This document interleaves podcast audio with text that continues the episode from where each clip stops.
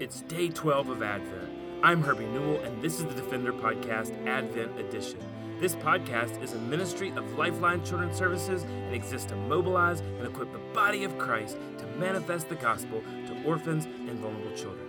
Well, day 12, the preparation in Luke's gospel in chapter 1, starting in verse 34, going into verse 38, says, And Mary said to the angel, How will this be, since I am a virgin? And the angel said to her, The Holy Spirit will come upon you, and the power of the Most High will overshadow you. Therefore, the child to be born will be called Holy, the Son of God. And behold, your relative Elizabeth, in her old age, has also conceived a son, and this is the sixth month with her who has been called barren. For nothing will be impossible with God. And Mary said, Behold, I am the servant of the Lord. Let it be to me according to your word. And the angel departed from her.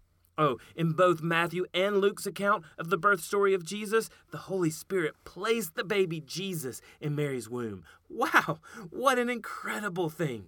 This is the actual place in Scripture where God tells us that Jesus was fully God and fully man, and his conception with Mary was a miraculous work of God. But God's miracles didn't come the way we might expect. Luke tells us that very quietly, the Holy Spirit overshadowed Mary. The Holy Spirit didn't make a huge show or a community announcement. He came and he began the work of Jesus to rescue the world in peaceful power. It may have been quiet and unnoticed by the masses. The Holy Spirit, however, still exercised his power as God, and he was continuing his work and amplifying and pointing all glory to Jesus. The word overshadow is, is a very specific word with a very specific meaning in Scripture. It speaks of the direct, personal presence of God. Whenever we see people being overshadowed in the Bible, God is encountering them personally and specially. it's the same later in Luke when Luke chapter 9, starting in verse 28, it says that and now, about eight days after these sayings, he took with him Peter and John and James, and he went up to the mountain and prayed. And, and as he was praying, the appearance of his face was altered, and his clothing became dazzling white. And behold, two men were talking with him, Moses and Elijah, who, who appeared in glory and spoke of his departure, which he was about to accomplish at Jerusalem. Now, Peter and those who were with him were heavy with sleep, but when they became fully awake, they saw his glory, and the two men who stood but but they became fully awake, and and, and the men were, were, were, were parting from him. And Peter said to Jesus, Master, it's good that we are here. Let us make three tents, one for you, and one for Moses, and one for Elijah, not knowing what he said. And as he was saying these things, a cloud came and overshadowed them. And they were afraid as they entered the cloud. And a voice came out of the cloud saying, This, this is my son, my chosen one. Listen to him. And when the voice had spoken, Jesus was found alone. And they kept silent and told no one in those days anything with what they had seen.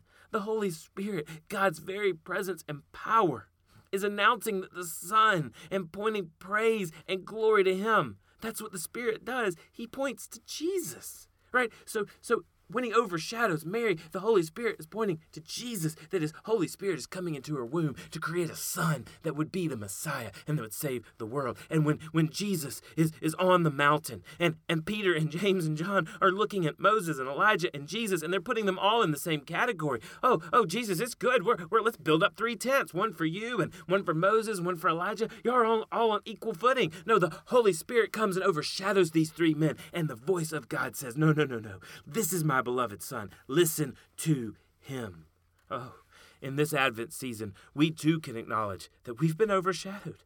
When we were dead in our sin and unable to build a way to make up for our sin, Jesus came and the Holy Spirit worked, and they are still working within us. By the power of the Spirit, everyone can experience the personal presence of God through Jesus' life, death, and resurrection. And those of us who are in Christ, can celebrate that we've been visited and overshadowed by God Almighty. It is not by our works that we can save ourselves. It is not by our faux righteousness that we can try to prove ourselves worthy. It is by the overshadowing of the Holy Spirit and that we say it is not by our righteousness, but just as God's voice said, it's by my Son. Listen to him, trust in him, believe in him, put your hope in him. Oh, this Advent season, let's celebrate. Oh, that we have been overshadowed by the Most High. But let's not forget that there are millions of people who have yet to experience the transforming power of Jesus and that God is sending us to them.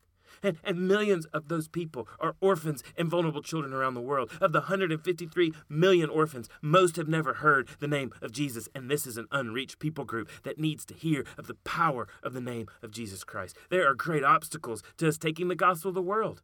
They may be the obstacles of, of people being in a faraway and almost unreachable land, or they may be obstacles like worrying about how we will be perceived by a friend or family member. Oh, these obstacles may be that they are, are, are going to hurt our safety or our security.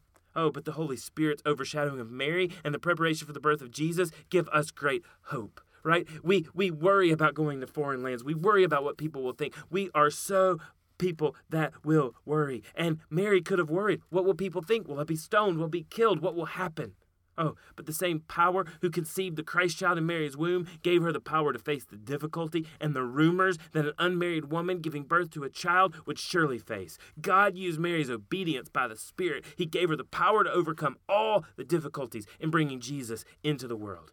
And here's the great news the same Spirit is alive and at work in every one of us as Christ followers, and He will overcome the obstacles that stand between us and our obedience of taking the gospel of Jesus into the world we have the assurance that God is with us and He goes before us. So today, thank the Lord that you have been given certainty in Jesus and reflect on what it means that your life, your ministry, your engagement is being overshadowed by the Most High.